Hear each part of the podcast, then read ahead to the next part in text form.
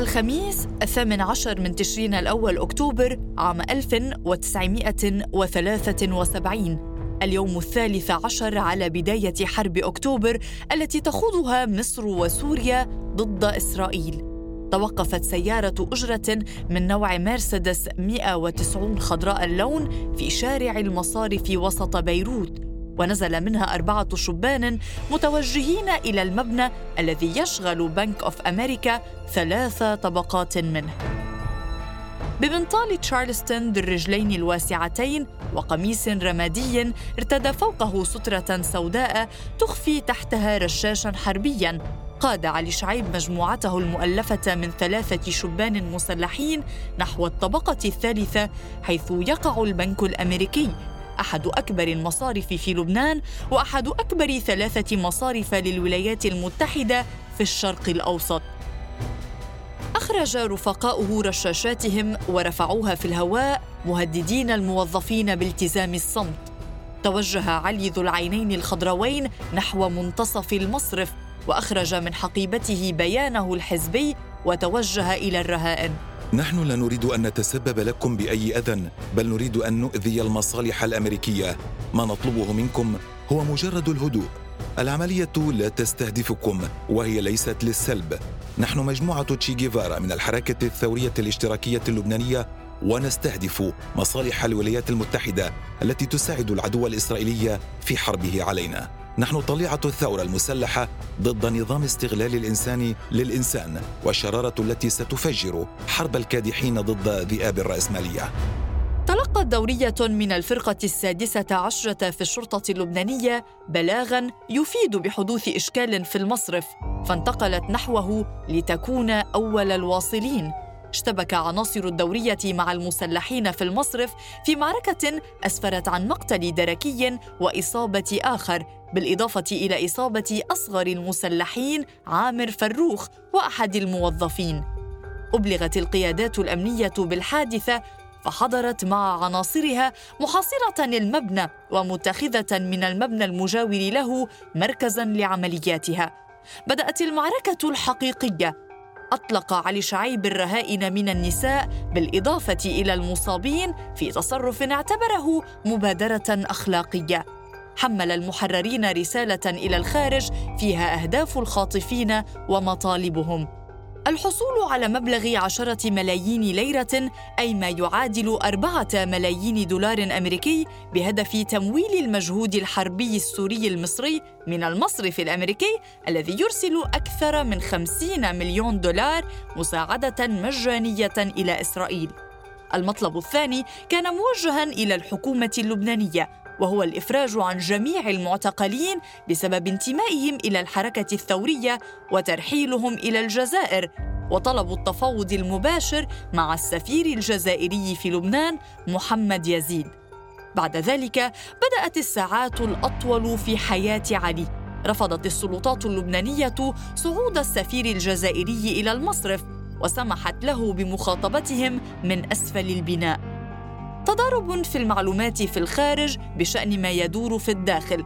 الخاطفون يهددون بتفجير المبنى مدعين أنهم قاموا بتفخيخه. الدولة اللبنانية ترفض تنفيذ أي من المطالب وأمر رئاسي بالاقتحام المباشر برقيات على خط السفارة الأمريكية في بيروت والخارجية في واشنطن ومحاولات لإنقاذ الرهينة الأمريكي وحماية مصالح أمريكا. وأحاديث عن قبول المصرف دفع الفدية المهلة الأولى التي حددها علي شعيب عند السادسة مساء مددت وسط هذه الأجواء إلى صباح اليوم التالي حين حسمت المعركة التي ستخلد ذكرى علي شعيب على الرغم من جميع محاولات السلطة طمس الأحداث الحقيقية لتلك العملية. أهلا بكم إلى بودكاست خارج الذاكرة.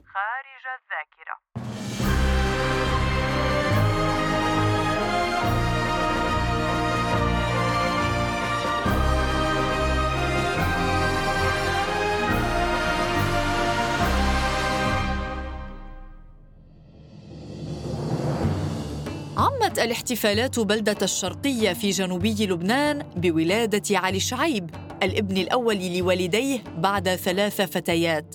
طفل هادئ لم تستهوه ألعاب الصبيان ولا صيد العصافير كغيره من أطفال القرية بل استهوته روايات أبي زيد الهلالي ومآثر الإمام الحسين في كربلاء.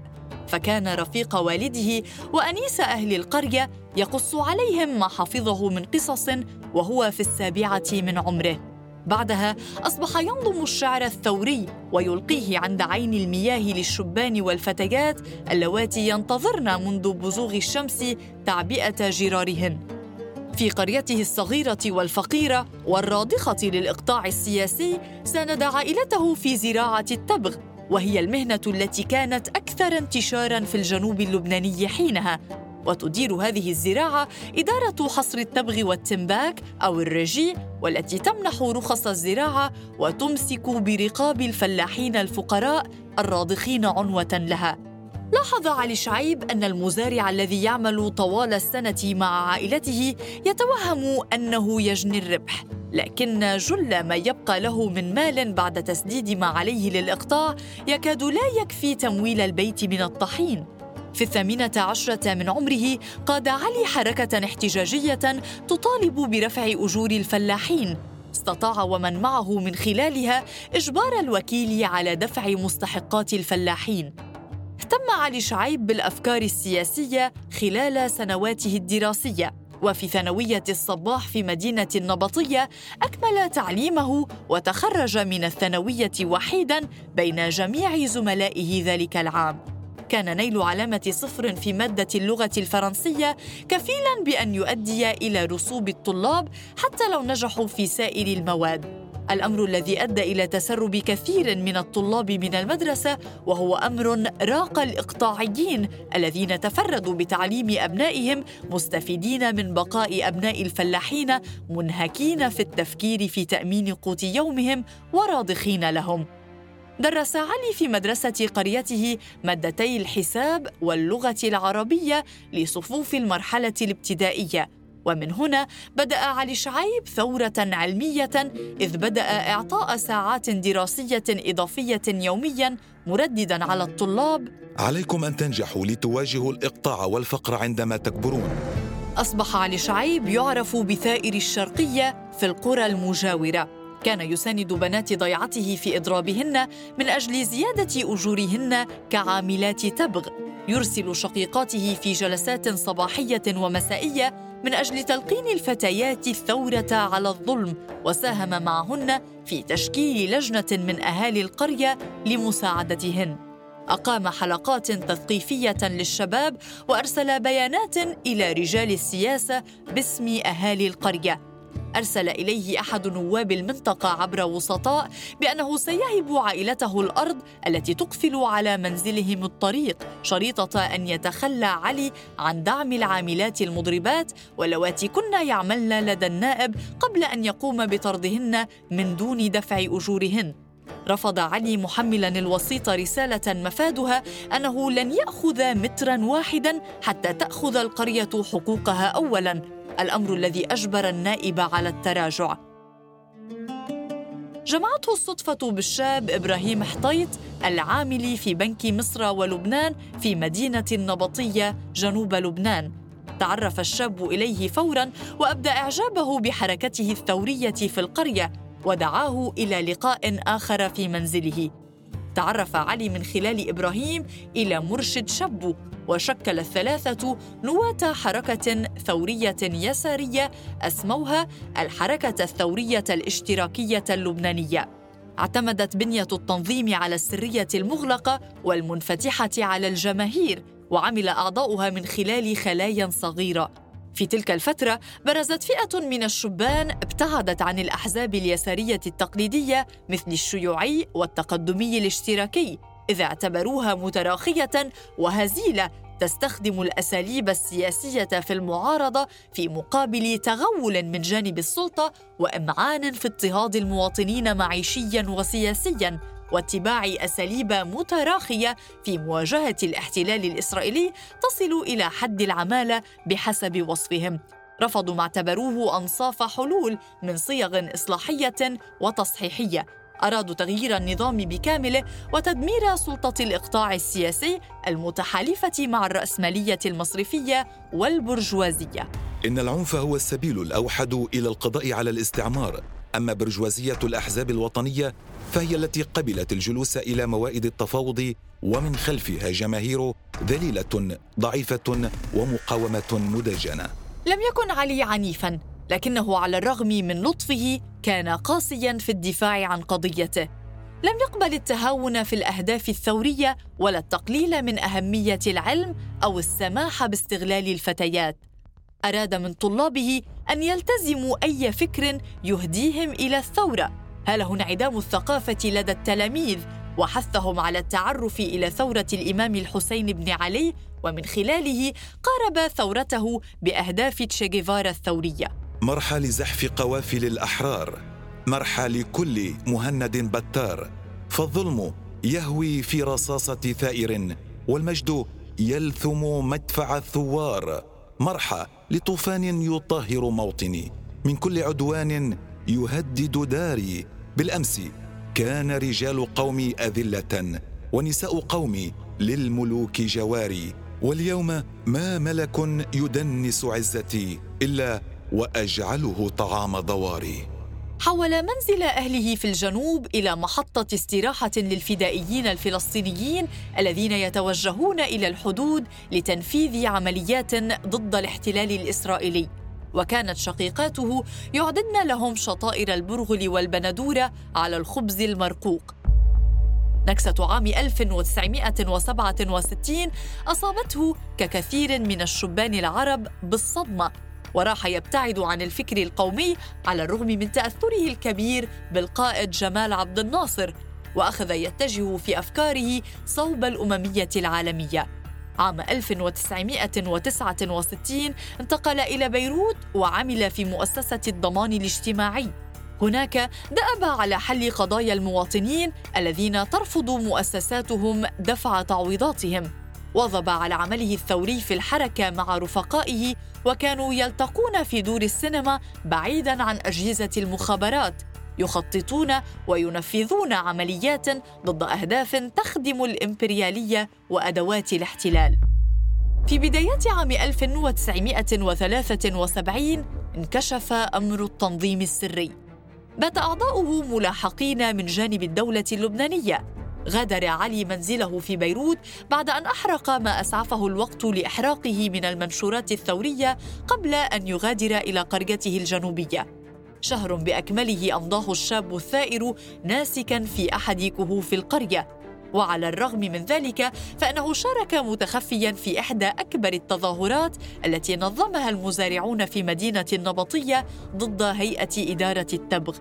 عندما اقترب التفتيش من القرية وشعر بأن أمره قد يكشف غادر علي إلى مخيم شتيلة للاجئين الفلسطينيين عند أطراف بيروت وأقام مع صديق ينتمي إلى حركة فتح.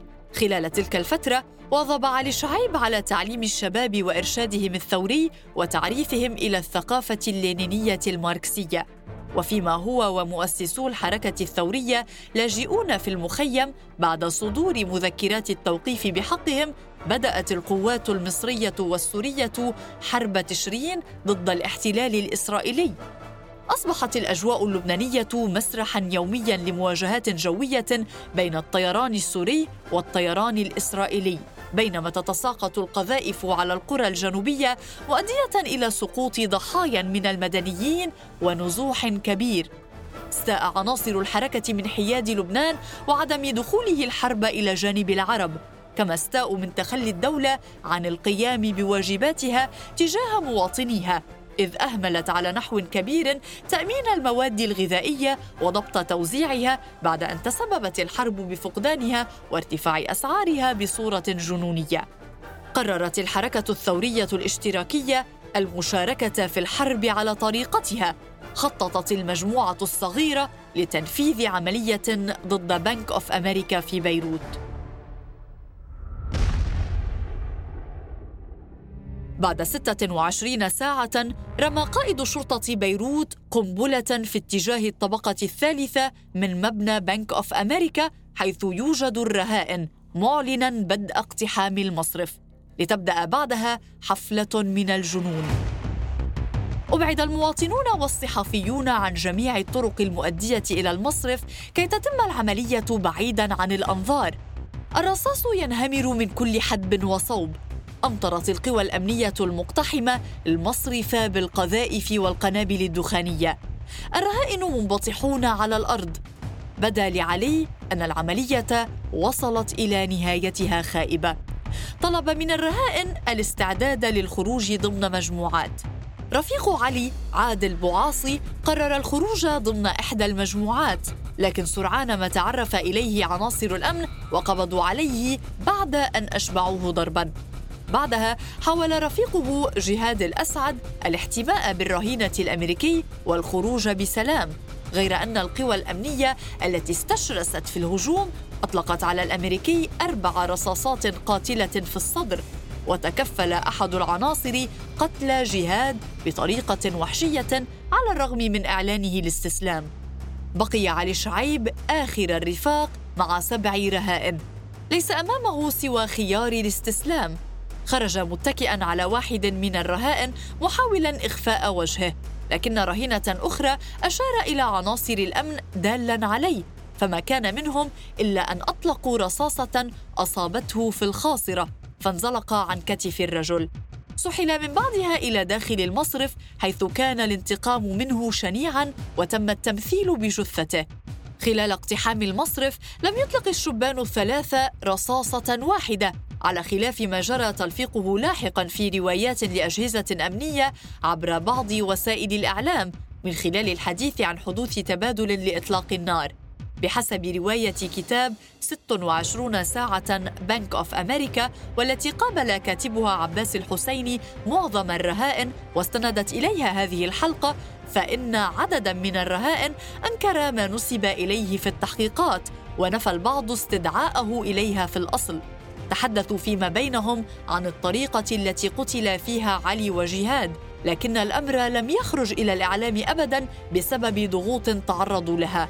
وزير الداخلية اللبناني آنذاك بهيج تقي الدين وصف العملية بأنها محاولة سطو استنكرت كل الأحزاب اليسارية اللبنانية والفلسطينية العملية الأولى من نوعها في لبنان.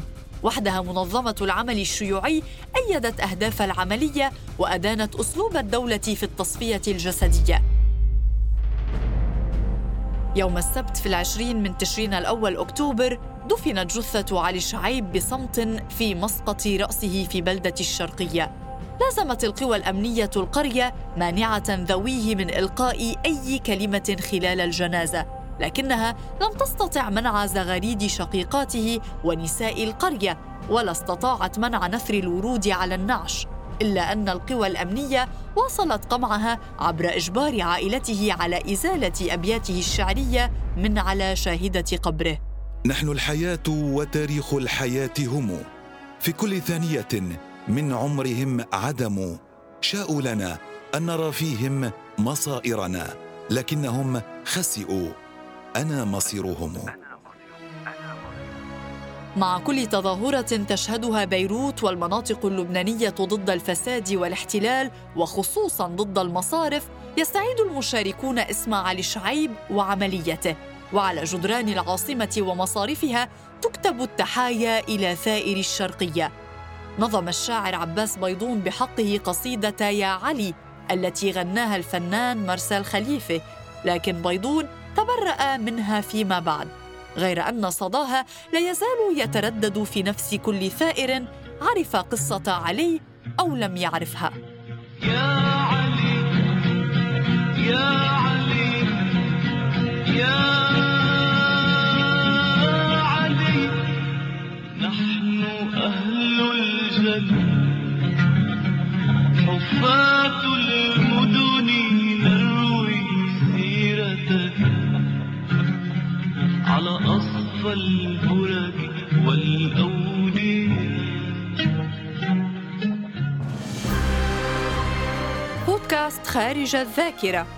إعداد وتقديم سارة خازم إشراف بلال عبود إخراج حسين حجازي.